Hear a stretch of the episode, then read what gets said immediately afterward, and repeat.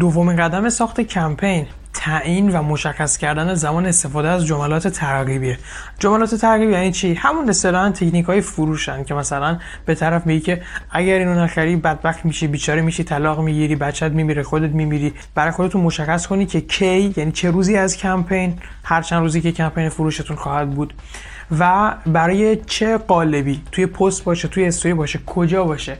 استفاده کنین تا بتونید یک برنامه ریزی مشخص واسه زمان استفاده از این تکنیکا داشته باشین توی ایام پرفشار کمپین استرستون کمتر بشه. پس توی قدم دوم چیکار می‌کنیم؟ تعیین زمان و نوع جملات ترغیبی که می‌خوایم استفاده کنیم توی کمپین فروشمون.